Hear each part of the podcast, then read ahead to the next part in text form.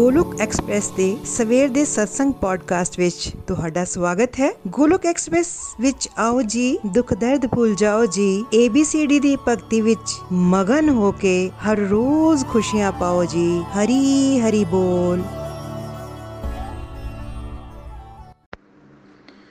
जय श्री कृष्ण चैतन्य प्रभु नित्यानंदा श्री अद्वैत गदाधर श्रीवास आदि गौर भक्त वृंदा हरे कृष्णा हरे कृष्णा कृष्णा कृष्णा, हरे हरे। हरे राम हरे राम राम राम, हरे हरे। ओम नमो भगवते वासुदेवाय, ओम नमो भगवते वासुदेवाय, ओम नमो भगवते वासुदेवाय। श्रीमद भगवद गीता दी जय। Busy through the body free as a soul Hari, Hari बोल, हरी, हरि बोल। शरीर तो रहिए व्यस्त, आत्मा तो रहिए मस्त। हरि नाम जपते हुए। transform the world by transforming yourself ਖੁਦ ਨੂੰ ਬਦਲ ਕੇ ਹੀ ਤੁਸੀਂ ਦੁਨੀਆ ਨੂੰ ਬਦਲ ਸਕਦੇ ਹੋ ਨਾ ਸ਼ਸਤਰ ਨਾਲ ਨਾ ਸ਼ਾਸਤਰ ਨਾਲ ਨਾ ਧਨ ਨਾਲ ਤੇ ਨਾ ਹੀ ਕਿਸੇ ਯੁਕਤੀ ਨਾਲ ਮੇਰਾ ਤੇ ਜੀਵਨ ਨਿਰਭਰ ਹੈ हे ਪ੍ਰਭੂ ਸਿਰਫ ਤੇ ਸਿਰਫ ਤੁਹਾਡੀ ਕਿਰਪਾ ਸ਼ਕਤੀ ਨਾਲ हरी हरी बोल एवरीवन जय श्री राधे कृष्णा जय श्री राम ਅੱਜ ਦੇ ਪੰਜਾਬੀ ਪੋਡਕਾਸਟ ਵਿੱਚ ਤੁਹਾਡਾ ਸਵਾਗਤ ਹੈ। ਮੈਂ ਨਿਧੀ ਵੈਦ ਹైదరాబాద్ ਤੋਂ ਰੱਬ ਦੀ ਮਿਹਰ ਨਾਲ ਸਵੇਰ ਦੇ ਸਤਸੰਗ ਦੇ ਹਿੰਦੀ ਵਰਜਨ ਨੂੰ ਪੰਜਾਬੀ ਵਿੱਚ ਬਦਲਣ ਜਾ ਰਹੀ ਹਾਂ ਤੇ ਆਪਣੇ ਆਪ ਨੂੰ ਬੜਾ ਹੀ ਬlesed ਫੀਲ ਕਰ ਰਹੀ ਹਾਂ। ਮਿੱਤਰੋ, ਅੱਜ ਦੇ ਸਵੇਰ ਦੇ ਸਤਸੰਗ ਵਿੱਚ ਨikhil ਜੀ ਨੇ ਚੈਪਟਰ 2 ਦੇ ਸ਼ਲੋਕ 66 ਤੇ ਸ਼ਲੋਕ 69 ਨੂੰ ਐਕਸਪਲੇਨ ਕੀਤਾ। ਉਸ ਤੋਂ ਪਹਿਲਾਂ ਉਹਨਾਂ ਨੇ ਪਿਛਲੇ ਸਤਸੰਗ ਨੂੰ ਥੋੜਾ ਰਿਵਾਈਜ਼ ਕੀਤਾ ਤੇ ਆਖਿਆ ਕਿ ਜੇ ਸਾਡੇ ਜੀਵਨ ਵਿੱਚ ਵੀ ਕ੍ਰੋਧ ਵੱਧ ਰਿਹਾ ਹੈ, ਤਾਂ ਉਸ ਦਾ ਕਾਰਨ ਸਾਡੀ ਮਟੀਰੀਅਲ ਡਿਜ਼ਾਇਰਸ ਜਾਂ ਭੌਤਿਕ ਸੰਸਾਰ ਨਾਲ ਸਾਡੀ ਅਟੈਚਮੈਂਟ ਦਾ ਵੱਧ ਜਾਣਾ ਹੈ।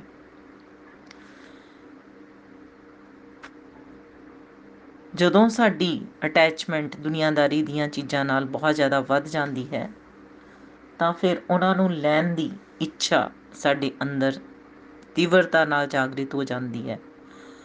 ਪਰ ਜੇ ਉਹ ਇੱਛਾ ਪੂਰੀ ਨਹੀਂ ਹੁੰਦੀ ਜਾਂ ਉਸ ਇੱਛਾ ਦੇ ਪੂਰੀ ਹੋਣ ਦੇ ਰਸਤੇ ਵਿੱਚ ਰੁਕਾਵਟਾਂ ਆਂਦੀਆਂ ਹਨ, ਤਾਂ ਫਿਰ ਸਾਨੂੰ ਗੁੱਸਾ ਆਉਂਦਾ ਹੈ। ਤੇ ਜੇ ਗੁੱਸਾ ਆਉਣ ਦਾ ਕਾਰਨ ਸਾਡੀ ਮਟੀਰੀਅਲ ਅਟੈਚਮੈਂਟ ਹੈ, ਤਾਂ ਫਿਰ ਇਸ ਨੂੰ ਦੂਰ ਕਰਨ ਵਾਸਤੇ ਸਾਨੂੰ ਕੀ ਕਰਨਾ ਚਾਹੀਦਾ ਹੈ? ਇਸ ਨੂੰ ਦੂਰ ਕਰਨ ਵਾਸਤੇ ਸਾਨੂੰ ਆਪਣੀ ਅਟੈਚਮੈਂਟ ਨੂੰ ਡਾਇਵਰਟ ਕਰਨਾ ਹੈ ਮਟੀਰੀਅਲ ਤੋਂ ਕੱਢ ਕੇ ਉਸ ਨੂੰ ਪਰਮਾਤਮਾ ਨਾਲ ਜੋੜਨਾ ਹੈ, ਯਾਨੀ ਕਿ ਦੁਨੀਆਦਾਰੀ ਦੇ ਨਾਲ ਜਿਹੜੀ ਅਸੀਂ ਅਟੈਚਮੈਂਟ ਜੋੜ ਰੱਖੀ ਹੈ। ਹੁਣ ਸਾਨੂੰ ਉਸ ਨੂੰ ਪਰਮਾਤਮਾ ਦੇ ਵੱਲ ਜੋੜਨਾ ਹੈ ਤਾਂ ਜੋ ਅਸੀਂ 네ਗੇਟਿਵਿਟੀਜ਼ ਤੋਂ ਬਚ ਜਾਈਏ। ਇਸ ਤੋਂ ਬਾਅਦ ਪ੍ਰੀਤੀ ਜੀ ਨੇ ਸ਼ਲੋਕ ਨੰਬਰ 66 ਨੂੰ ਪੜਿਆ ਜਿਹਦੇ ਵਿੱਚ ਪਰਮਾਤਮਾ ਆਖਦੇ ਨੇ ਕਿ ਜਿਹੜਾ ਕ੍ਰਿਸ਼ਨ ਭਾਵਨਾ ਅੰਮ੍ਰਿਤ ਵਿੱਚ ਪਰਮੇਸ਼ਵਰ ਨਾਲ ਸੰਬੰਧਿਤ ਨਹੀਂ ਉਸ ਦੀ ਨਾ ਤਾਂ ਬੁੱਧੀ ਦਿਵੇ ਹੁੰਦੀ ਹੈ, ਨਾ ਹੀ ਮਨ ਸਥਿਰ ਹੁੰਦਾ ਹੈ, ਜਿਹਦੇ ਬਿਨਾ ਸ਼ਾਂਤੀ ਦੀ ਕੋਈ ਸੰਭਾਵਨਾ ਨਹੀਂ ਤੇ ਸ਼ਾਂਤੀ ਦੇ ਬਿਨਾ ਸੁਖ ਹੋ ਵੀ ਕਿਸ ਤਰ੍ਹਾਂ ਸਕਦਾ ਹੈ। ਮਿੱਤਰੋ, ਇਸ ਸ਼ਲੋਕ ਵਿੱਚ ਨikhil ji ਆਖਦੇ, ਪਰਮਾਤਮਾ ਨੇ ਸੁਖ ਅਤੇ ਸ਼ਾਂਤੀ ਨੂੰ ਪਾਉਣ ਦਾ ਫਾਰਮੂਲਾ ਬੜੇ ਹੀ ਸੋਹਣੇ ਤਰੀਕੇ ਨਾਲ ਸਾਡੇ ਸਨਮੁਖ ਰੱਖਿਆ ਹੈ। ਅਸੀਂ ਸਾਰੇ ਹੀ ਜੀਵਨ ਵਿੱਚ ਸੁਖ ਅਤੇ ਸ਼ਾਂਤੀ ਪਾਉਣਾ ਚਾਹੁੰਦੇ ਹਾਂ। ਪਰ ਕੀ ਉਹ ਸੁਖ ਅਤੇ ਸ਼ਾਂਤੀ ਸਾਨੂੰ ਮਿਲ ਰਹੀ ਹੈ? ਤਾਂ ਆਨਸਰ ਕੀ ਹੋਵੇਗਾ ਕਿ ਨਹੀਂ?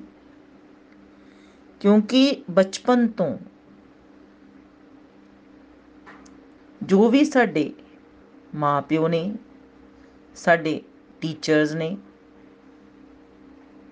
ਸਾਨੂੰ ਆਖਿਆ ਅਸੀਂ ਉਹ ਕਰਦੇ ਰਹੇ। ਜੇ ਮਾਪਿਓ ਨੇ ਆਖਿਆ, ਤੁਹਾਨੂੰ ਪੜਨਾ ਚਾਹੀਦਾ ਹੈ, ਪੜ੍ਹਾਈ ਕਰਨੀ ਚਾਹੀਦੀ ਹੈ, ਤਾਂ ਜੋ ਤੁਸੀਂ ਵੱਡੇ ਹੋ ਕੇ ਚੰਗੀ ਨੌਕਰੀ ਤੇ ਚੰਗੇ ਕੰਮਕਾਰ ਤੇ ਲੱਗ ਜਾਓ। ਉਸ ਤੋਂ ਬਾਅਦ ਤੁਹਾਨੂੰ ਕਿਸੇ ਚੀਜ਼ ਦੀ ਜੀਵਨ ਵਿੱਚ ਕਮੀ ਨਹੀਂ ਰਹੇਗੀ। ਅਸੀਂ ਦੁਨੀਆਦਾਰੀ ਦੀਆਂ ਮਟੀਰੀਅਲ ਵਰਲਡ ਦੀਆਂ ਚੀਜ਼ਾਂ ਤੇ ਅਕਵਾਇਰ ਕਰ ਲੀਆਂ ਉਸ ਪੜ੍ਹਾਈ ਨੂੰ ਕਰਕੇ ਪਰ ਸੁਖ ਅਤੇ ਸ਼ਾਂਤੀ ਅੱਜ ਤੱਕ ਨਹੀਂ ਮਿਲੀ। ਮਿੱਤਰੋ, ਕਿਉਂ ਨਹੀਂ ਮਿਲ ਰਹੀ ਸਾਨੂੰ ਉਹ, ਸਾਨੂੰ ਸੁਖ ਅਤੇ ਆਨੰਦ? ਕਿਉਂ ਆਪਣੇ ਜੀਵਨ ਵਿੱਚ ਮਹਿਸੂਸ ਨਹੀਂ ਹੋ ਰਿਹਾ? ਤਾਂ ਇਹ ਸ਼ਲੋਕ ਪਰਮਾਤਮਾ ਨੇ ਸਾਨੂੰ ਦੱਸਿਆ ਕਿ ਸਾਨੂੰ ਖੁਸ਼ੀ ਕਿਵੇਂ ਮਿਲੇਗੀ? ਇਹਦੇ ਵਿੱਚ ਕ੍ਰਿਸ਼ਨ ਜੀ ਆਖਦੇ ਨੇ ਕਿ ਜੇ ਕੋਈ ਪਰਮਾਤਮਾ ਦੇ ਨਾਲ ਨਹੀਂ ਜੁੜਿਆ ਹੋਵੇਗਾ, ਤਾਂ ਉਸ ਦੀ ਬੁੱਧੀ ਕਦੇ ਦਿਵੇ ਨਹੀਂ ਹੋਵੇਗੀ। ਤੇ ਜਿਹਦੀ ਬੁੱਧੀ ਦਿਵੇ ਨਹੀਂ ਹੋਵੇਗੀ ਉਸ ਦਾ ਮਨ ਵੀ ਸਥਿਰ ਨਹੀਂ ਰਹਿ ਸਕਦਾ। ਤੇ ਜੇ ਮਨ ਸਥਿਰ ਨਹੀਂ ਹੋਵੇਗਾ, ਤਾਂ ਉਸ ਨੂੰ ਮਨ ਦੀ ਸ਼ਾਂਤੀ ਨਹੀਂ ਮਿਲ ਸਕਦੀ ਤੇ ਜੇ ਮਨ ਹੀ ਸ਼ਾਂਤ ਨਹੀਂ ਹੋਵੇਗਾ, ਤਾਂ ਖੁਸ਼ੀ ਖੁਸ਼ੀ ਦੀ ਤਾਂ ਕੋਈ ਸੰਭਾਵਨਾ ਹੀ ਨਹੀਂ। ਤੇ ਖੁਸ਼ੀ ਉੱਥੇ ਕਦੀ ਨਹੀਂ ਆ ਸਕਦੀ। ਤਾਂ ਜੇ ਖੁਸ਼ੀ ਚਾਹੀਦੀ ਹੈ, ਤਾਂ ਫਿਰ ਕੀ ਕਰਨਾ ਪਊਗਾ? ਸਾਨੂੰ ਮਨ ਨੂੰ ਸ਼ਾਂਤ ਕਰਨਾ ਪਵੇਗਾ। ਤੇ ਮਨ ਨੂੰ ਸ਼ਾਂਤ ਰੱਖਣਾ ਹੈ, ਤਾਂ ਮਨ ਨੂੰ ਸਟੇਬਲ ਕਰਨਾ ਪਏਗਾ। ਪਰ ਕੀ ਸਾਡਾ ਮਨ ਸਟੇਬਲ ਹੈ? ਸਾਡਾ ਮਨ ਤਾਂ ਨਹੀਂ ਸਟੇਬਲ ਕਦੀ ਮਨ ਆਖ ਰਿਹਾ ਹੈ ਕਿ ਮੈਨੂੰ ਇਹ ਚਾਹੀਦਾ ਹੈ, ਕਦੀ ਉਹ ਚਾਹੀਦਾ ਹੈ। ਇਸ ਤਰ੍ਹਾਂ ਦੀਆਂ ਅਲੱਗ-ਅਲੱਗ ਤਰੰਗਾਂ ਹਰ ਵੇਲੇ ਮਨ ਵਿੱਚ ਚਲਦੀਆਂ ਰਹਿੰਦੀਆਂ ਹਨ। ਤੇ ਮਨ ਸ਼ਾਂਤ ਕਦੇ ਵੀ ਨਹੀਂ ਰਹੇਗਾ। ਮਨ ਸ਼ਾਂਤ ਤਾਂ ਹੀ ਹੋਵੇਗਾ ਜਦੋਂ ਸਾਡੀ ਬੁੱਧੀ ਦਿਵੇ ਹੋਏਗੀ। ਦਿਵੇ ਬੁੱਧੀ ਤੋਂ ਮਤਲਬ ਜਦੋਂ ਕ੍ਰਿਸ਼ਨਾ ਜੀ ਸਾਡੀ ਬੁੱਧੀ ਵਾਲੀ ਸੀਟ ਉੱਤੇ ਬੈਠ ਜਾਣਗੇ, ਸਾਡੀ ਬੁੱਧੀ ਵਿੱਚ ਬੈਠ ਕੇ ਸਾਡੇ ਮਨ ਦੀ ਲਗਾਮ ਆਪਣੇ ਹੱਥ ਵਿੱਚ ਲੈ ਲੈਣਗੇ। ਹਜੇ ਸਾਡੀ ਬੁੱਧੀ ਥੋੜੀ ਥੋੜੀ ਦਿਵੇ ਹੈ ਤੇ ਥੋੜੀ ਥੋੜੀ ਦੂਸ਼ਿਤ ਵੀ ਹੈ। ਪਹਿਲੇ ਕੀ ਸੀ? ਸਤਸੰਗ ਚ ਆਉਣ ਤੋਂ ਪਹਿਲੇ। ਜਦੋਂ ਭਾਗਵਤ ਗੀਤਾ ਨਹੀਂ ਕਰਦੇ ਸੀ, ਤਾਂ ਸਾਡੀ ਬੁੱਧੀ ਪੂਰੀ ਦੀ ਪੂਰੀ ਦੂਸ਼ਿਤ ਸੀ। ਉਸ ਵਿੱਚ ਸੰਸਾਰ ਦੀਆਂ ਹੀ ਚੀਜ਼ਾਂ ਸਨ। ਉਸ ਨੇ ਮੈਨੂੰ ਇਹ ਆਖਿਆ ਹੈ ਉਸ ਨੇ ਉਹ ਵਾਲੇ ਕੱਪੜੇ ਪਾਏ ਹੋਏ ਹਨ। ਉਸ ਨੇ ਇੰਨਾ ਵਧੀਆ ਮਕਾਨ ਪਾ ਲਿਆ ਹੈ। ਹਨਾ ਉਸ ਦੇ ਕੋਲ ਇਹ ਹੈ ਉਸ ਦੇ ਕੋਲ ਉਹ ਹੈ। ਮੈਨੂੰ ਇਹ ਕਰਨਾ ਚਾਹੀਦਾ ਹੈ, ਸੁਖ ਪਾਣ ਲਈ ਮੈਨੂੰ ਉਹ ਕਰਨਾ ਚਾਹੀਦਾ ਹੈ। ਮੈਨੂੰ ਬਹੁਤ ਸਾਰਾ ਪੈਸਾ ਇਕੱਠਾ ਕਰਨਾ ਚਾਹੀਦਾ ਹੈ। ਇਸ ਤਰ੍ਹਾਂ ਅਲੱਗ-ਅਲੱਗ ਦੁਨੀਆਦਾਰੀ ਦੇ ਪਲਾਨਸ ਸਾਡੀ ਬੁੱਧੀ ਬਣਾਉਂਦੀ ਰਹਿੰਦੀ ਸੀ। ਤੇ ਸਾਨੂੰ ਨਾ ਹੀ ਪਤਾ ਸੀ ਕਿ ਬੁੱਧੀ ਕੀ ਹੈ ਤੇ ਨਾ ਹੀ ਪਤਾ ਸੀ ਮਨ ਕੀ ਹੁੰਦਾ ਹੈ। ਹਾਂ, ਇਹ ਜ਼ਰੂਰ ਪਤਾ ਸੀ ਕਿ ਆਤਮਾ ਹੁੰਦੀ ਹੈ। ਪਰ ਇਹ ਨਹੀਂ ਪਤਾ ਸੀ ਕਿ ਆਤਮਾ ਅਤੇ ਸਰੀਰ ਜਿਹੜੇ ਹੈ, ਉਹ ਡਿਫਰੈਂਟ ਨੇ। ਅਸੀਂ ਸਰੀਰ ਨੂੰ ਹੀ ਆਤਮਾ ਸਮਝਦੇ ਸੀ। ਬੁੱਧੀ ਦਿਵੇ ਦਾ ਮਤਲਬ ਹੁੰਦਾ ਹੈ, ਭਗਵਾਨ ਜਦੋਂ ਸਾਡੀ ਬੁੱਧੀ ਵਿੱਚ ਵਿਰਾਜਮਾਨ ਹੋ ਜਾਂਦੇ ਹਨ। ਸਾਡੇ ਸਰੀਰ ਰੂਪੀ ਰਥ ਦੇ ਸਾਰਥੀ ਬਣ ਜਾਂਦੇ ਹਨ ਤੇ ਉਹ ਕਦੋਂ ਹੋਵੇਗਾ? ਜੇ ਅਸੀਂ ਸਾਰਾ ਦਿਨ ਨੌਕਰੀ ਕਰਕੇ ਰਾਤ ਨੂੰ ਟੀਵੀ ਘੰਟਾ ਘੰਟਾ ਵੇਖਦੇ ਰਵਾਂਗੇ, ਗੱਪਾਂ ਲਗਾਉਂਦੇ ਰਵਾਂਗੇ ਡਰਿੰਕਸ ਲੈਂਦੇ ਰਵਾਂਗੇ ਤੇ ਦਿਨ ਵਿੱਚ ਟਾਈਮ ਮਿਲੇਗਾ ਤੇ ਸ਼ਾਪਿੰਗ ਕਰਦੇ ਰਵਾਂਗੇ ਟੀਵੀ ਵੇਖਦੇ ਰਵਾਂਗੇ। ਤੇ ਜੇ ਅਸੀਂ ਇਸੇ ਤਰ੍ਹਾਂ ਜੀਵਨ ਜੀ ਰਹੇ ਹਾਂ, ਤਾਂ ਸਾਡੀ ਬੁੱਧੀ ਕਦੇ ਵੀ ਦਿਵੇ ਨਹੀਂ ਹੋ ਸਕਦੀ। ਸੋਚੋ ਕਿ ਅਸੀਂ ਭਗਵਾਨ ਨਾਲ ਜੁੜ ਜਾਈਏ ਤੇ ਜੁੜਨ ਵਾਸਤੇ ਸਾਨੂੰ ਪ੍ਰਯਾਸ ਕਰਨਾ ਪਵੇਗਾ। ਜਾਂ ਫਿਰ ਹੋਰ ਕੀ ਕਰਨਾ ਪਵੇਗਾ? ਇਸ ਤਰ੍ਹਾਂ ਅਸੀਂ ਰੱਬ ਨੂੰ ਕਿਸ ਤਰ੍ਹਾਂ ਪਾ ਸਕਦੇ ਹਾਂ? ਰਿਐਲਿਟੀ ਵਿੱਚ ਪਰਮਾਤਮਾ ਤੇ ਹਰ ਜਗ੍ਹਾ ਨੇ। ਸਾਨੂੰ ਪਰ ਉਹਨਾਂ ਦਾ ਆਭਾਸ ਨਹੀਂ ਹੁੰਦਾ। ਸਾਨੂੰ ਅਨੁਭੂਤੀਆਂ ਨਹੀਂ ਹੋ ਰਹੀਆਂ। ਕਿਉਂ? ਕਿਉਂਕਿ ਅਸੀਂ ਰੱਬ ਨਾਲ, ਰੱਬ ਵੱਲ ਤਾਂ ਪਿੱਠ ਕਰ ਰੱਖੀ ਹੈ। ਜੇ ਅਸੀਂ ਪਰਮਾਤਮਾ ਦੇ ਸਨਮੁਖ ਹੋਵਾਂਗੇ, ਰੱਬ ਦੇ ਨਾਲ ਜੁੜਾਂਗੇ ਤਾਂ ਹੀ ਤਾਂ ਬੁੱਧੀ ਵਿੱਚ ਪਰਮਾਤਮਾ ਆਉਣਗੇ। ਕਹਿਣ ਦਾ ਮਤਲਬ ਕਿ ਜਦੋਂ ਪਰਮਾਤਮਾ ਨੂੰ ਯਾਦ ਕਰਾਂਗੇ, ਤਾਂ ਹੀ ਪਰਮਾਤਮਾ ਸਾਡੀ ਬੁੱਧੀ ਦੀ ਸੀਟ ਉੱਤੇ ਆਉਣਗੇ। ਦੇਖੋ, ਇਹ ਸਾਇੰਸ ਹੈ ਤੇ ਇਸ ਨੂੰ ਅਸੀਂ ਐਕਸਪੀਰੀਅੰਸ ਕਰ ਸਕਦੇ ਹਾਂ। ਜੇ ਅਸੀਂ ਪਿੱਠ ਕਰ ਰੱਖੀ ਹੈ ਰੱਬ ਵੱਲ, ਇਹਨੂੰ ਇਸ ਤਰ੍ਹਾਂ ਸਮਝ ਸਕਦੇ ਹਾਂ ਕਿ ਬਾਹਰੋਂ ਕੰਮ ਕਰਕੇ ਅਸੀਂ ਆਉਂਦੇ ਹਾਂ ਤੇ ਅਸੀਂ 8-8 ਘੰਟੇ ਕ੍ਰਿਕਟ ਦਾ ਮੈਚ ਵੇਖਦੇ ਰਹਿੰਦੇ ਹਾਂ, ਜਾਂ ਡਰਿੰਕਸ ਲੈਂਦੇ ਰਹਿੰਦੇ ਹਾਂ। ਤੇ ਸੋਚੋ ਕਿ ਅਸੀਂ ਕੀ ਕਰ ਰਹੇ ਹਾਂ, ਕਿ ਅਸੀਂ ਰੱਬ ਨੂੰ ਯਾਦ ਕਰ ਰਹੇ ਹਾਂ, ਜਾਂ ਦੁਨੀਆਦਾਰੀ ਨੂੰ ਯਾਦ ਕਰ ਰਹੇ ਹਾਂ। ਅਸੀਂ ਖਬਰਾਂ ਹੀ ਸੁਣਦੇ ਰਹਿੰਦੇ ਹਾਂ ਨਾ ਵਿਅਰਥ ਦੇ ਕੰਮ ਕਰਦੇ ਰਹਿੰਦੇ ਹਾਂ। ਪਰਮਾਤਮਾ ਨੂੰ ਯਾਦ ਕਰਨ ਤੋਂ ਤਾਂ ਅਸੀਂ ਮਨਾ ਹੀ ਕਰ ਦਿੰਦੇ ਹਾਂ ਇਸ ਤਰ੍ਹਾਂ। ਅਸੀਂ ਆਖਦੇ ਜ਼ਰੂਰ ਆ ਕਿ ਸਾਨੂੰ ਮਨਾ ਕਰਨਾ ਆਉਂਦਾ ਨਹੀਂ, ਪਰ ਇਹ ਗਲਤ ਹੈ, ਸਾਨੂੰ ਆਉਂਦਾ ਹੈ ਮਨਾ ਕਰਨਾ। ਸਾਨੂੰ ਰੱਬ ਨੂੰ ਮਨਾ ਕਰਨਾ ਆਉਂਦਾ ਹੈ। ਜਿਵੇਂ ਬੱਚਿਆਂ ਨੂੰ ਪੇਰੈਂਟਸ ਨੂੰ ਮਨਾ ਕਰਨਾ ਆਉਂਦਾ ਨਾ, ਜੇ ਪੇਰੈਂਟਸ ਆਖਦੇ ਨੇ ਪੜ੍ਹਾਈ ਕਰ ਲਓ, ਤੇ ਬੱਚੇ ਆਖਦੇ ਨਹੀਂ, ਹਜੇ ਨਹੀਂ ਕਰਨੀ। ਪੇਰੈਂਟਸ ਆਖਦੇ ਸਬਜ਼ੀ ਖਾ ਲਓ, ਫਰੂਟਸ ਖਾ ਲਓ, ਬੱਚੇ ਆਖਦੇ ਨਹੀਂ ਖਾਣਾ। ਬੱਚੇ ਮਨਾ ਕਰ ਦਿੰਦੇ ਨੇ ਨਾ, ਤੇ ਸਾਨੂੰ ਮਨਾ ਕਰਨਾ ਆਉਂਦਾ ਹੈ। ਮਾਇਆ ਨਾਲ ਜੁੜੀਆਂ ਹੋਈਆਂ ਗਤੀਵਿਧੀਆਂ ਨੂੰ ਤੇ ਅਸੀਂ ਮਨਾ ਨਹੀਂ ਕਰਦੇ, ਪਰ ਰੱਬ ਨਾਲ ਜੁੜੀਆਂ ਹੋਈਆਂ ਗਤੀਵਿਧੀਆਂ ਨੂੰ ਅਸੀਂ ਮਨਾ ਕਰ ਦਿੰਦੇ ਹਾਂ। ਇਸ ਤਰ੍ਹਾਂ ਸਾਨੂੰ, ਅਸੀਂ ਜਿੱਥੇ ਸਾਨੂੰ ਮਨਾ ਕਰਨਾ ਚਾਹੀਦਾ ਹੈ, ਉੱਥੇ ਅਸੀਂ ਮਨਾ ਨਹੀਂ ਕਰਦੇ, ਪਰ ਜਿੱਥੇ ਨਹੀਂ ਕਰਨਾ ਚਾਹੀਦਾ, ਉੱਥੇ ਕਰ ਦਿੰਦੇ ਹਾਂ।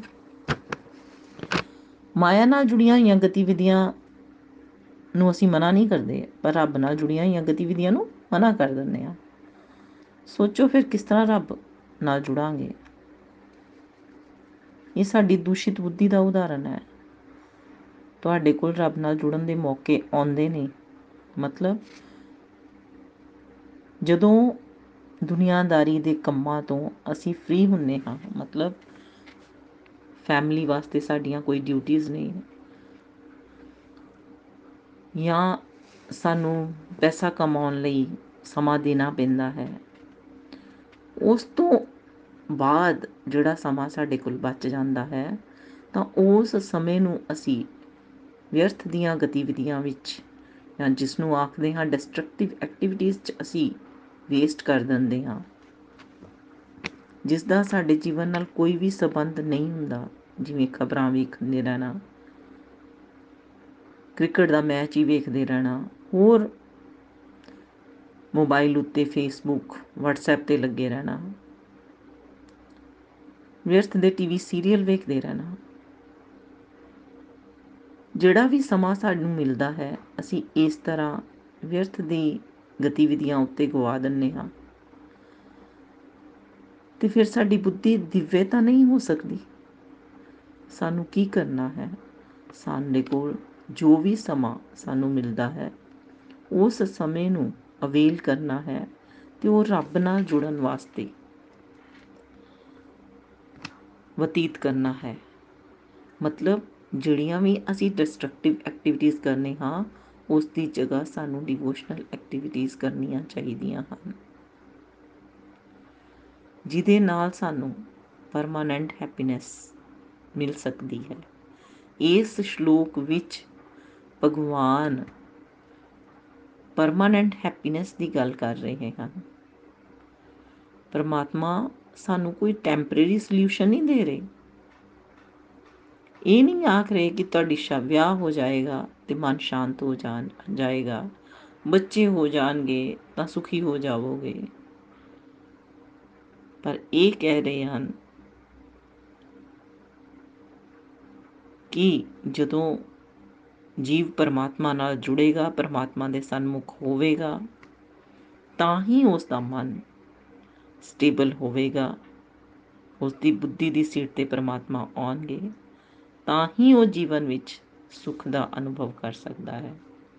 ਇਸ ਤੋਂ ਬਾਅਦ ਨikhil, ਨਿਤਿਨ ਜੀ ਨੇ ਇਸ ਸ਼ਲੋਕ ਦੀ ਵਿਆਖਿਆ ਕੀਤੀ ਅਤੇ ਆਖਿਆ ਕਿ ਸਭ ਤੋਂ ਪਹਿਲਾਂ ਨikhil ji ਨੇ ਉਹਨਾਂ ਦੇ ਨਾਲ ਉਹਨਾਂ ਨੂੰ ਇਹੀ ਸ਼ਲੋਕ ਸਮਝਾਇਆ ਸੀ। ਅਰੇ ਬੜਾ ਹੀ ਸੋਹਣਾ ਫਲੋ ਚਾਰਟ ਦੇ ਦੁਆਰਾ ਉਹਨਾਂ ਨੇ ਇਸ ਸ਼ਲੋਕ ਨੂੰ ਸਾਡੇ ਅੱਗੇ ਰੱਖਿਆ। ਫਲੋ ਚਾਰਟ ਵਿੱਚ ਸਭ ਤੋਂ ਉੱਪਰ ਕ੍ਰਿਸ਼ਨਾ ਕੌਨਸ਼ੀਅਸਨੈਸ ਹੈ। ਜੇ ਸਾਨੂੰ ਕ੍ਰਿਸ਼ਨਾ ਕੌਨਸ਼ੀਅਸਨੈਸ ਚ ਜਦੋਂ ਅਸੀਂ ਆਉਂਦੇ ਆ ਤਾਂ ਫਿਰ ਕੀ ਹੁੰਦਾ ਹੈ ਕਿ ਸਾਡੀ ਬੁੱਧੀ ਦੀ ਸੀਟ ਵਿੱਚ ਨੰਬਰ 2 ਤੇ ਬੁੱਧੀ ਦੀ ਸੀਟ ਉੱਤੇ ਪਰਮਾਤਮਾ ਆ ਜਾਂਦੇ ਹਨ, ਤਾਂ ਸਾਨੂੰ ਡਿਵਾਈਨ ਇੰਟੈਲੀਜੈਂਸ ਮਿਲ ਜਾਂਦੀ ਹੈ। ਜਦੋਂ ਡਿਵਾਈਨ ਇੰਟੈਲੀਜੈਂਸ ਮਿਲਦੀ ਹੈ ਤਾਂ ਕਲੈਰਿਟੀ ਆਫ ਥਾਟਸ ਆ ਜਾਂਦੀ ਹੈ ਕਿ ਸਾਨੂੰ ਆਪਣੀ ਲਾਈਫ ਨੂੰ ਕਿਵੇਂ ਜੀਣਾ ਹੈ, ਕਿੰਨੀਆਂ ਵੀ ਪਰਿਸਥਿਤੀਆਂ ਆਣ ਕਿਵੇਂ ਉਹਨਾਂ ਨਾਲ ਡੀਲ ਕਰਨਾ ਹੈ, ਮਨ ਨੂੰ ਕੰਟਰੋਲ ਕਰਨ ਦੀ ਸ਼ਕਤੀ ਮਿਲ ਜਾਂਦੀ ਹੈ। ਇਸ ਤਰ੍ਹਾਂ ਫਲੋ ਚਾਰਟ ਵਿੱਚ ਸੈਕਿੰਡ ਪੁਆਇੰਟ ਉੱਤੇ ਡਿਵਾਈਨ ਇੰਟੈਲੀਜੈਂਸ ਫਿਰ ਥਰਡ ਪੁਆਇੰਟ ਉੱਤੇ ਉਹਨਾਂ ਨੇ ਕਿਹਾ ਸਟੱਡੀ ਜਾਂ ਸਟੇਬਲ ਮਾਈਂਡ ਹੈ। ਅੱਜ ਤਾਂ ਸਾਡਾ ਸਾਰਿਆਂ ਦਾ ਮਾਈਂਡ ਬਹੁਤ ਫਲਿਕਰਿੰਗ ਹੈ, ਬਹੁਤ ਚੰਚਲ ਹੈ, ਬਹੁਤ ਵਿਚਲਿਤ ਹੈ। ਕੋਈ ਕੁਝ ਵੀ ਕਹਿ ਦਿੰਦਾ ਹੈ, ਅਸੀਂ ਬਹੁਤ ਵਿਚਲਿਤ ਹੋ ਜਾਂਦੇ ਹਾਂ, ਮਨ ਪਰੇਸ਼ਾਨ ਹੋ ਜਾਂਦਾ ਹੈ। ਪਰ ਪਰਮਾਤਮਾ ਆਖ ਰਹੇ ਹਨ ਕਿ ਸਟੱਡੀ ਮਾਈਂਡ ਜਿਹੜਾ ਹੈ, ਉਹ ਬੁਨਿਆਦ ਹੈ। ਡਿਵਾਈਨ ਇੰਟੈਲੀਜੈਂਸ ਜਦੋਂ ਹੋਵੇਗੀ, ਤਾਂ ਮਾਈਂਡ ਵੀ ਸਟੇਬਲ ਹੋ ਜਾਵੇਗਾ। ਉਸ ਤੋਂ ਬਾਅਦ ਫੋਰਥ ਸਟੈਪ ਹੈ ਪੀਸ ਸ਼ਾਂਤੀ, ਅਧਿਆਤਮਿਕ ਸ਼ਾਂਤੀ। ਦੇਖੋ, ਜੀਵਨ ਵਿੱਚ ਬਾਹਰ ਤੋਂ ਤਾਂ ਤੂਫਾਨ ਹਨ। ਮਤਲਬ ਬਾਹਰ ਬਹੁਤ ਸਾਰੀਆਂ, ਮਤਲਬ ਸਾਨੂੰ ਪ੍ਰੋਬਲਮਸ ਨੂੰ ਫੇਸ ਕਰਨਾ ਪੈਂਦਾ ਹੈ। ਪਰ ਅੰਦਰ ਤੋਂ ਸਾਡਾ ਮਨ ਸ਼ਾਂਤ ਹੋ ਜਾਂਦਾ ਹੈ। ਜਦੋਂ ਸਾਡਾ ਮਨ ਸਟੇਬਲ ਹੁੰਦਾ ਹੈ, ਤਾਂ ਫਿਰ ਸਾਡਾ ਮਨ ਅੰਦਰੋਂ ਸ਼ਾਂਤ ਵੀ ਰਹਿੰਦਾ ਹੈ। ਜਿਵੇਂ ਸਰਦੀ ਹੈ ਬਾਹਰ, ਕੜਾਕੇ ਦੀ, ਪਰ ਜੇ ਅਸੀਂ ਆਪਣੇ ਘਰ ਦੇ ਅੰਦਰ ਹੀਟਿੰਗ ਕਰ ਰੱਖੀ ਹੈ, ਹਨਾ? ਤੇ ਸਾਨੂੰ ਕੋਈ ਫ਼ਰਕ ਨਹੀਂ ਪੈਂਦਾ ਕਿ ਬਾਹਰ ਦੀ ਠੰਡ ਨਾਲ ਕੋਈ ਫ਼ਰਕ ਨਹੀਂ ਪਏਗਾ। ਬਿਲਕੁਲ ਐਸੇ ਤਰ੍ਹਾਂ ਦਾ ਮਾਹੌਲ, ਐਸੇ ਤਰ੍ਹਾਂ ਦੇ ਨਾਲ, ਬਾਹਰ ਅਲੱਗ-ਅਲੱਗ ਤਰ੍ਹਾਂ ਦੇ ਚੈਲੰਜਸ ਜੀਵਨ ਵਿੱਚ ਜੌਬ ਵਿੱਚ ਫੈਮਿਲੀ ਵਿੱਚ ਹੈਲਥ ਦੇ ਖੇਤਰ ਵਿੱਚ ਅਸੀਂ ਸਾਨੂੰ ਮਿਲਦੇ ਨੇ, ਪਰ ਇੰਟਰਨਲੀ ਜੀਵ ਜਿਹੜਾ ਹੈ ਉਹ ਸ਼ਾਂਤ ਰਹਿੰਦਾ ਹੈ। ਇਹ ਬਹੁਤ ਹੀ ਇੰਪੋਰਟੈਂਟ ਹੈ। ਫਿਰ ਫਲੋ ਚਾਰਟ ਨੂੰ ਤੁਸੀਂ ਪ੍ਰੈਕਟੀਕਲੀ ਮਹਿਸੂਸ ਕਰ ਸਕਦੇ ਹੋ ਜੇ ਅਸੀਂ ਪ੍ਰੈਕਟਿਸ ਕਰਾਂਗੇ ਸਤਸੰਗ, ਸਾਧਨਾ, ਸੇਵਾ, ਸਦਾਚਾਰ। ਇਹਨਾਂ ਦੇ ਅਭਿਆਸ ਨਾਲ ਜੀਵਨ ਜੀਵਾਂਗੇ ਅੱਗੇ ਵਧਾਂਗੇ, ਤਾਂ ਅਸੀਂ ਇਸ ਮਨ ਦੀ ਸ਼ਾਂਤੀ ਨੂੰ ਮਨ ਦੀ ਸਟੇਬਿਲਿਟੀ ਨੂੰ ਮਹਿਸੂਸ ਵੀ ਕਰ ਸਕਦੇ ਹਾਂ। ਉਸ ਤੋਂ ਬਾਅਦ ਆਂਦਾ ਹੈ 5th ਪੁਆਇੰਟ ਆਨੰਦ ਦਾ। ਪਰਮਾਨੈਂਟ ਹੈਪੀਨੈਸ ਦੀ ਗੱਲ ਹੋ ਰਹੀ ਹੈ। ਮਤਲਬ ਆਨੰਦ ਮਾਇਓ ਭਾਸ਼ਾਤ ਜਿਸ ਨੂੰ ਅਸੀਂ ਸੰਸਾਰ ਵਿੱਚ ਲੱਭਦੇ ਹਾਂ, ਦੁਨੀਆਦਾਰੀ ਦੀਆਂ ਚੀਜ਼ਾਂ ਵਿੱਚ ਲੱਭਦੇ ਹਾਂ। ਪਰ ਨਹੀਂ ਮਿਲਦਾ ਸੰਸਾਰ ਵਿੱਚ, ਉਹ ਆਨੰਦ ਨਹੀਂ ਹੈ। ਕਿਉਂਕਿ ਸੰਸਾਰ ਤਾਂ ਟੈਂਪਰੇਰੀ ਹੈ। ਤੇ ਜੇ ਸੰਸਾਰ ਹੀ ਟੈਂਪਰੇਰੀ ਹੈ, ਤਾਂ ਆਨੰਦ ਸੰਸਾਰ ਦੀਆਂ ਚੀਜ਼ਾਂ ਵਿੱਚ ਜਿਹੜਾ ਸਾਨੂੰ ਮਿਲੇਗਾ, ਉਹ ਕੀ ਪਰਮਾਨੈਂਟ ਹੋ ਸਕਦਾ ਹੈ? ਉਹਨਾਂ ਨੇ ਆਖਿਆ ਕਿ ਕ੍ਰਿਸ਼ਨ ਅਰਜੁਨ ਦਾ ਰਥ ਅਸੀਂ ਸਭ ਨੇ ਵੇਖਿਆ ਹੈ। ਉਹ ਰਥ ਜਿਹੜਾ ਹੈ, ਇਸ ਚੀਜ਼ ਨੂੰ ਬੜੀ ਚੰਗੀ ਤਰ੍ਹਾਂ ਰਿਪਰੈਜ਼ੈਂਟ ਕਰਦਾ ਹੈ। ਇਸ ਰਥ ਵਿੱਚ ਘੋੜੇ ਸੈਂਸਿਸ ਹਨ। ਜਿਹੜੇ ਘੋੜੇ ਹਨ ਅੱਗੇ, ਉਹ ਸੈਂਸਿਸ ਹਨ ਸਾਡੀਆਂ। ਲਗਾਮ ਜਿਹੜੀ ਕੋੜਿਆਂ ਦੇ ਉੱਤੇ ਲੱਗੀ ਹੈ, ਉਹ ਸਾਡੇ ਮਨ ਨੂੰ ਰਿਪਰੈਜ਼ੈਂਟ ਕਰ ਰਿਹਾ ਹੈ। ਜਿਹੜਾ ਕਿ ਫਿਰ ਉਹ ਲਗਾਮ ਕਿਸ ਦੇ ਹੱਥ 'ਚ ਹੈ? ਉਸ ਦੀ ਸੀਟ ਉੱਤੇ ਸਾਰਥੀ ਦੇ ਕੋਲ ਹੈ ਤੇ ਸਾਰਥੀ ਦੀ ਸੀਟ ਤੇ ਕੌਣ ਹੈ? ਉਹ ਪਰਮਪਿਤਾ ਪਰਮੇਸ਼ਵਰ ਕ੍ਰਿਸ਼ਨ ਹਨ ਤੇ ਉਹ ਸਾਰਥੀ ਦੀ ਸੀਟ ਹੀ ਬੁੱਧੀ ਦੀ ਸੀਟ ਹੈ। ਸਾਡੇ ਸਰੀਰ ਵਿੱਚ ਉਹ ਸਾਰਥੀ ਦੀ ਸੀਟ ਬੁੱਧੀ ਵਾਲੀ ਹੈ, ਬੁੱਧੀ ਦੀ ਸੀਟ ਹੈ। ਉਸ ਤੋਂ ਉੱਪਰ ਪਿੱਛੇ ਅਰਜੁਨ, ਉਹ ਸੋਲ ਹੈ। ਮਤਲਬ ਅਸੀਂ ਆ ਉਹ ਸੋਲ ਨੂੰ ਰਿਪਰੈਜ਼ੈਂਟ ਕਰ ਰਹੇ ਨੇ ਅਰਜੁਨ।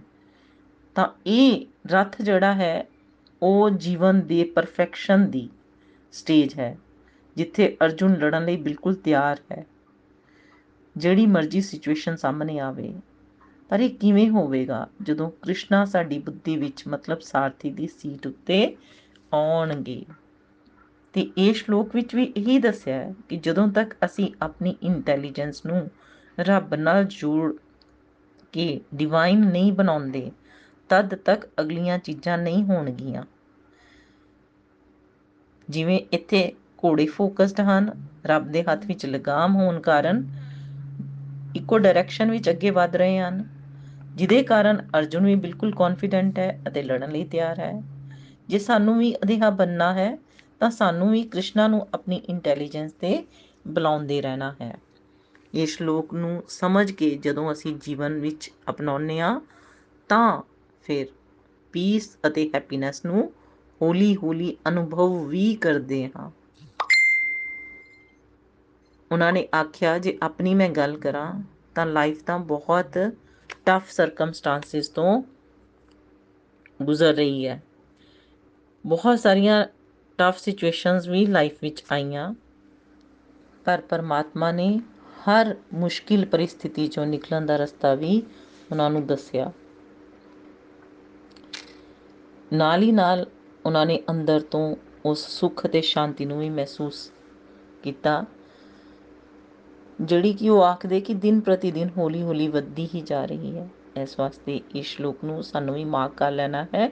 ਅਤੇ ਯਾਦ ਰੱਖਣਾ ਹੈ ਕਿ ਜੇ ਪੀਸ ਅਤੇ ਹੈਪੀਨੈਸ ਚਾਹੀਦੀ ਹੈ, ਤਾਂ ਰਸਤਾ ਪਰਮਾਤਮਾ ਨੇ ਸਾਨੂੰ ਦੱਸ ਦਿੱਤਾ ਹੈ ਇਸ ਸ਼ਲੋਕ ਦੇ ਮਾਧਿਅਮ 'ਚ ਕਿ ਜੇ ਪੀਸ ਹੈਪੀਨੈਸ ਚਾਹੀਦੀ ਹੈ, ਤਾਂ ਸਾਡਾ ਮਾਈਂਡ ਜਿਹੜਾ ਹੈ ਉਹ ਸਟੇਬਲ ਹੋਣਾ ਚਾਹੀਦਾ ਹੈ ਤੇ ਮਾਈਂਡ ਨੂੰ ਸਟੇਬਲ ਕਰਨ ਵਾਸਤੇ ਸਾਡੀ ਬੁੱਧੀ ਦਿਵੇ ਹੋਣੀ ਚਾਹੀਦੀ ਹੈ ਅਤੇ ਬੁੱਧੀ ਦਿਵੇ ਕਰਨ ਵਾਸਤੇ ਸਾਨੂੰ ਆਪਣਾ ਕਨੈਕਸ਼ਨ ਪਰਮਾਤਮਾ ਨਾਲ ਸਟਰੋਂਗ ਕਰਨਾ ਹੈ, ਚਾਹੇ ਨਾਮ ਜਪ ਕਰਕੇ ਕਰੀਏ ਪਰਮਾਤਮਾ ਨੂੰ ਭੋਗ ਲਗਾ ਕੇ ਸਾਨੂੰ ਖਾਣਾ ਚਾਹੀਦਾ ਹੈ। ਭਾਗਵਤ ਗੀਤਾ ਰਾਮਾਇਣ ਵਰਗੇ ਗ੍ਰੰਥ ਪੜ੍ਹਨੇ ਚਾਹੀਦੇ ਹਨ। YouTube ਵਿੱਚ ਪਰਮਾਤਮਾ ਨਾਲ ਰਿਲੇਟਡ ਵੀਡੀਓਜ਼ ਸਾਨੂੰ ਦੇਖਣੇ ਚਾਹੀਦੇ ਨੇ, ਹਨਾ? ਇਸ ਤਰ੍ਹਾਂ ਅਲੱਗ-ਅਲੱਗ ਤਰ੍ਹਾਂ ਦੀਆਂ ਐਕਟੀਵਿਟੀਆਂ ਜਿਹੜੀਆਂ ਸਾਨੂੰ ਰੱਬ ਦੇ ਨਾਲ ਜੋੜ ਸਕਦੀਆਂ ਹਨ, ਉਹਨਾਂ ਨੂੰ ਆਪਣੇ ਜੀਵਨ ਵਿੱਚ ਅਪਣਾਉਣ ਦਾ ਪ੍ਰਯਾਸ ਕਰਨਾ ਚਾਹੀਦਾ ਹੈ। ਤਾਂ ਜੋ ਸਾਡੀ ਬੁੱਧੀ ਦੀ ਸੀਟ ਉੱਤੇ ਵੀ ਕ੍ਰਿਸ਼ਨਾ ਆ ਜਾਣ। ਉਸ ਤੋਂ ਬਾਅਦ ਪ੍ਰੀਤੀ ਜੀ ਨੇ ਸ਼ਲੋਕ ਨੰਬਰ 69 ਨੂੰ ਸਾਡੇ ਨਾਲ ਸਾਂਝਾ ਕੀਤਾ। ਪ੍ਰਮਾਤਮਾ ਸ਼ਲੋਕ ਨੰਬਰ 69 ਵਿੱਚ ਆਖਦੇ ਨੇ ਕਿ ਜਿਹੜੀ ਸਭ ਜੀਵਾਂ ਵਾਸਤੇ ਰਾਤਰੀ ਹੈ, ਉਹ ਆਤਮ ਸੰਯਮੀ ਦੇ ਜਾਗਣ ਦਾ ਸਮੇਂ ਹੈ ਤੇ ਜਿਹੜੀ ਸਮਸਤ ਜੀਵਾਂ ਵਾਸਤੇ ਜਾਗਣ ਦਾ ਸਮੇਂ ਹੈ, ਉਹ ਆਤਮ ਨਿਰੀਖਕ ਮੁਨੀ ਲਈ ਰਾਤ ਹੈ। ਕਹਿੰਦਾ ਮਤਲਬ ਇੱਥੇ ਪ੍ਰਮਾਤਮਾ ਨੇ ਇੱਕ ਯੋਗੀ ਦੀ ਜ਼ਿੰਦਗੀ ਤੇ ਭੋਗੀ ਦੀ ਜ਼ਿੰਦਗੀ ਨੂੰ ਸਾਡੇ ਨਾਲ ਸਾਂਝਾ ਕੀਤਾ ਹੈ, ਸਾਨੂੰ ਸਮਝਾਉਣ ਦਾ ਪ੍ਰਯਾਸ ਕੀਤਾ ਹੈ।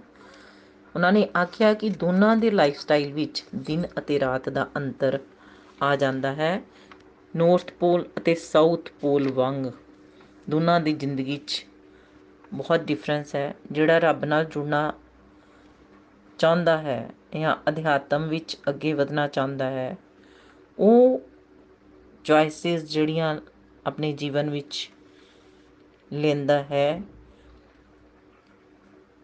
ਉਹ ਬਿਲਕੁਲ ਡਿਫਰੈਂਟ ਜਾਂ ਬਿਲਕੁਲ ਅਲੱਗ ਹੁੰਦੀਆਂ ਹਨ, ਜਿਹੜਾ ਕਿ ਮਟੀਰੀਅਲ ਵਰਲਡ ਨਾਲ ਜੁੜਨਾ ਚਾਹੁੰਦਾ ਹੈ, ਉਸ, ਉਹ ਵਿਅਕਤੀ ਜਿਹੜੀਆਂ ਚੋਇਸਸ ਲੈਂਦਾ ਹੈ, ਉਸ ਦੇ ਨਾਲ ਤੋਂ। ਕਹਿੰਦਾ ਮਤਲਬ ਕਿ ਮਟੀਰੀਅਲ ਵਰਲਡ ਵਿੱਚ ਜੇ ਕੋਈ ਸਫਲਤਾ ਪਾਣਾ ਚਾਹੁੰਦਾ ਹੈ, ਤਾਂ ਉਹ ਜਿਹੜੀਆਂ ਚੋਇਸਸ ਲੇਗਾ ਉਹ ਬਿਲਕੁਲ ਵੱਖਰੀਆਂ ਹੋਣਗੀਆਂ। ਤੇ ਜਿਹੜਾ ਸਪਿਰਚੁਅਲ ਵਰਲਡ ਵਿੱਚ ਅੱਗੇ ਵਧਣਾ ਚਾਹੁੰਦਾ ਹੈ, ਰੱਬ ਨਾਲ ਜੁੜਨਾ ਚਾਹੁੰਦਾ ਹੈ, ਜੀਵਨ ਵਿੱਚ ਉਹ ਜਿਹੜੀਆਂ ਚੋਇਸਸ ਲਏਗਾ, ਉਹ ਵੀ, ਉਹ ਬਿਲਕੁਲ ਉਸ ਤੋਂ ਉਲਟ ਹੋਣਗੀਆਂ। ਇੱਕ ਨੂੰ ਸੌਣ ਵਿੱਚ ਮਜ਼ਾ ਆਵੇਗਾ ਤੇ ਇੱਕ ਨੂੰ ਜਾਗਣ ਵਿੱਚ ਮਜ਼ਾ ਆਵੇਗਾ। ਜੇ ਤੁਸੀਂ ਸਮਝ ਲਿਆ ਹੈ ਕਿ, ਜੇ ਕਿਸੇ ਨੇ ਸਮਝ ਲਿਆ ਕਿ ਫਾਸਟ ਇੰਪੋਰਟੈਂਟ ਹੈ ਰੱਬ ਨਾਲ ਜੁੜਨ ਲਈ, ਤਾਂ ਫਿਰ ਉਸ ਨੂੰ ਫਾਸਟ ਕਰਨਾ ਚੰਗਾ ਲੱਗੇਗਾ। ਪਰ ਦੂਸਰਾ ਬੰਦਾ ਜਿਹਨੂੰ ਇਸ ਗੱਲ ਦੀ ਸਮਝ ਨਹੀਂ ਜਾਂ ਜਿਹੜਾ ਰੱਬ ਨਾਲ ਨਹੀਂ ਜੁੜਨਾ ਚਾਹੁੰਦਾ, ਉਹ ਕੀ ਆਖੇਗਾ? ਕਿ ਫਾਸਟ ਕਰਨ ਨਾਲ ਤਾਂ ਕਮਜ਼ੋਰੀ ਆ ਜਾਂਦੀ ਹੈ। ਇਸੇ ਤਰ੍ਹਾਂ ਸਮਝ ਲਓ ਕਿ ਇੱਕ ਦਿਨ ਸਤਸੰਗ ਵੀ ਹੈ ਤੇ ਕ੍ਰਿਕਟ ਦਾ ਮੈਚ ਵੀ ਹੈ। ਤੇ ਯੋਗੀ ਜਿਹੜਾ ਹੋਵੇਗਾ ਉਸ ਨੂੰ ਸਤਸੰਗ ਜੁਆਇਨ ਕਰਕੇ ਮਜ਼ਾ ਆਵੇਗਾ ਤੇ ਜਿਹੜਾ ਭੋਗੀ ਹੋਏਗਾ, ਉਹਨੂੰ ਕ੍ਰਿਕਟ ਮੈਚ ਨਾਲ ਜੁੜ ਕੇ ਮਜ਼ਾ ਆਏਗਾ, ਕ੍ਰਿਕਟ ਮੈਚ ਵੇਖਣ ਨਾਲ ਮਜ਼ਾ ਆਏਗਾ। ਇਸ ਤਰ੍ਹਾਂ ਦੋਨਾਂ ਦੀ ਦਿਸ਼ਾ ਹਰ ਵੇਲੇ ਵੱਖਰੀ ਵੱਖਰੀ ਰਹੇਗੀ। ਇਹ ਸਾਨੂੰ ਸੋਚਣਾ ਹੈ ਕਿ ਚੋਇਸਿਸ ਸਾਨੂੰ ਕਿਹੜੀਆਂ ਲੈਣੀਆਂ ਨੇ, ਜਿਹਦੇ ਨਾਲ ਅਸੀਂ ਪਰਮਾਤਮਾ ਨਾਲ ਜੁੜੀਏ ਜਾਂ ਕਿ ਉਹ ਚੋਇਸ ਲੈਣੀ ਹੈ ਜਿਸ ਨਾਲ ਦੁਨੀਆਦਾਰੀ ਵਿੱਚ ਜੁੜੀਏ। ਰੱਬ ਕੋਲੋਂ ਦੂਰ ਹੋ ਜਾਈਏ।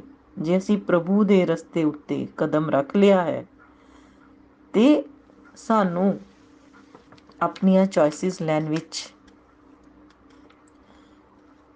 ਧਿਆਨ ਰੱਖਣਾ ਹੈ।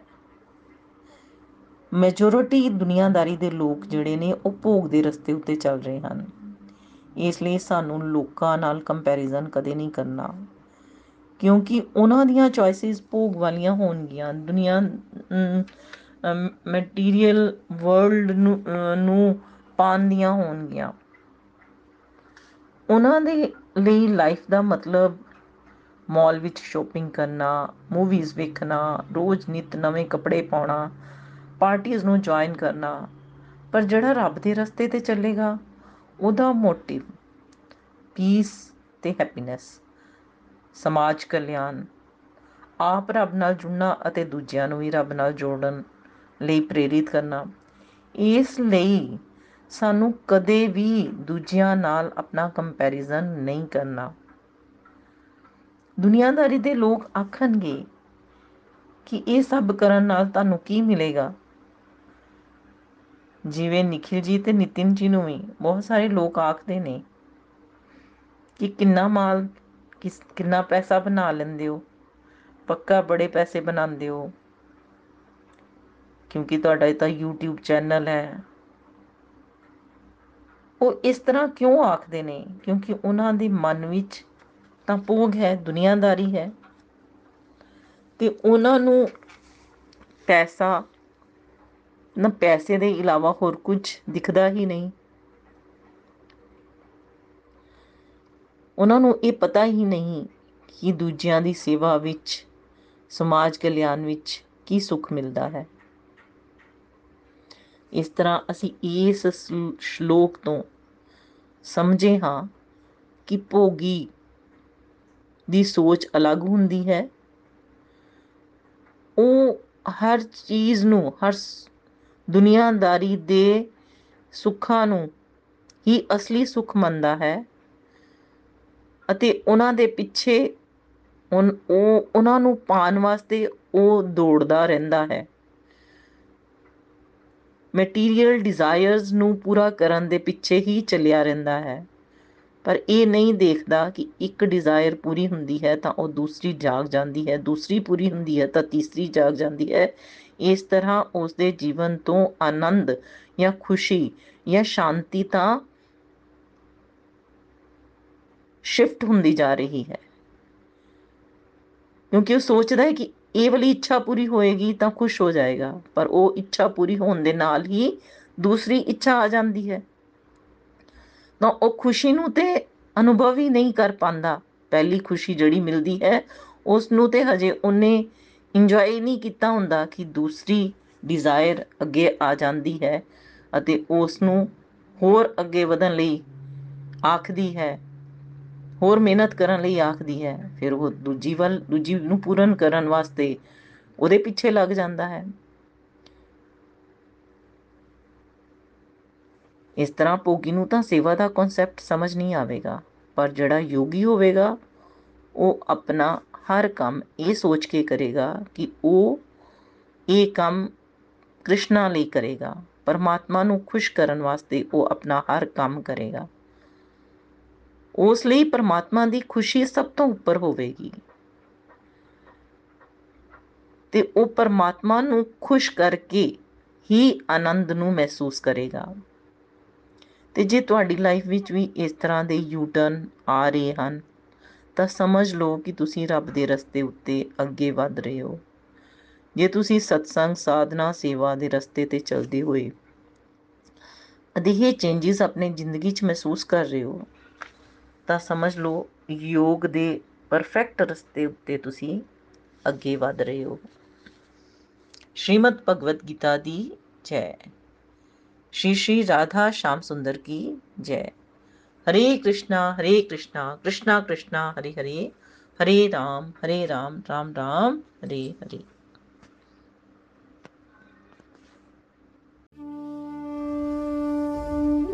ਗੋਲੋਕ ਐਕਸਪ੍ਰੈਸ ਦੇ ਨਾਲ ਜੁੜਨ ਲਈ ਤੁਸੀਂ ਸਾਡੇ ਈਮੇਲ ਐਡਰੈਸ info@golokexpress.org ਦੇ ਰਾਹੀਂ ਸੰਪਰਕ ਕਰ ਸਕਦੇ ਹੋ ਜਾਂ ਸਾਡੇ WhatsApp ਜਾਂ Telegram ਨੰਬਰ 7018026821 ਨਾਲ ਵੀ ਜੁੜ ਸਕਦੇ ਹੋ। ਤੁਸੀਂ ਸਾਡੇ ਨਾਲ Facebook ਪੇਜ ਜਾਂ YouTube ਚੈਨਲ ਦੇ ਰਾਹੀਂ ਵੀ ਜੁੜ ਸਕਦੇ ਹੋ। ਹਰੀ ਹਰੀ ਬੋਲ।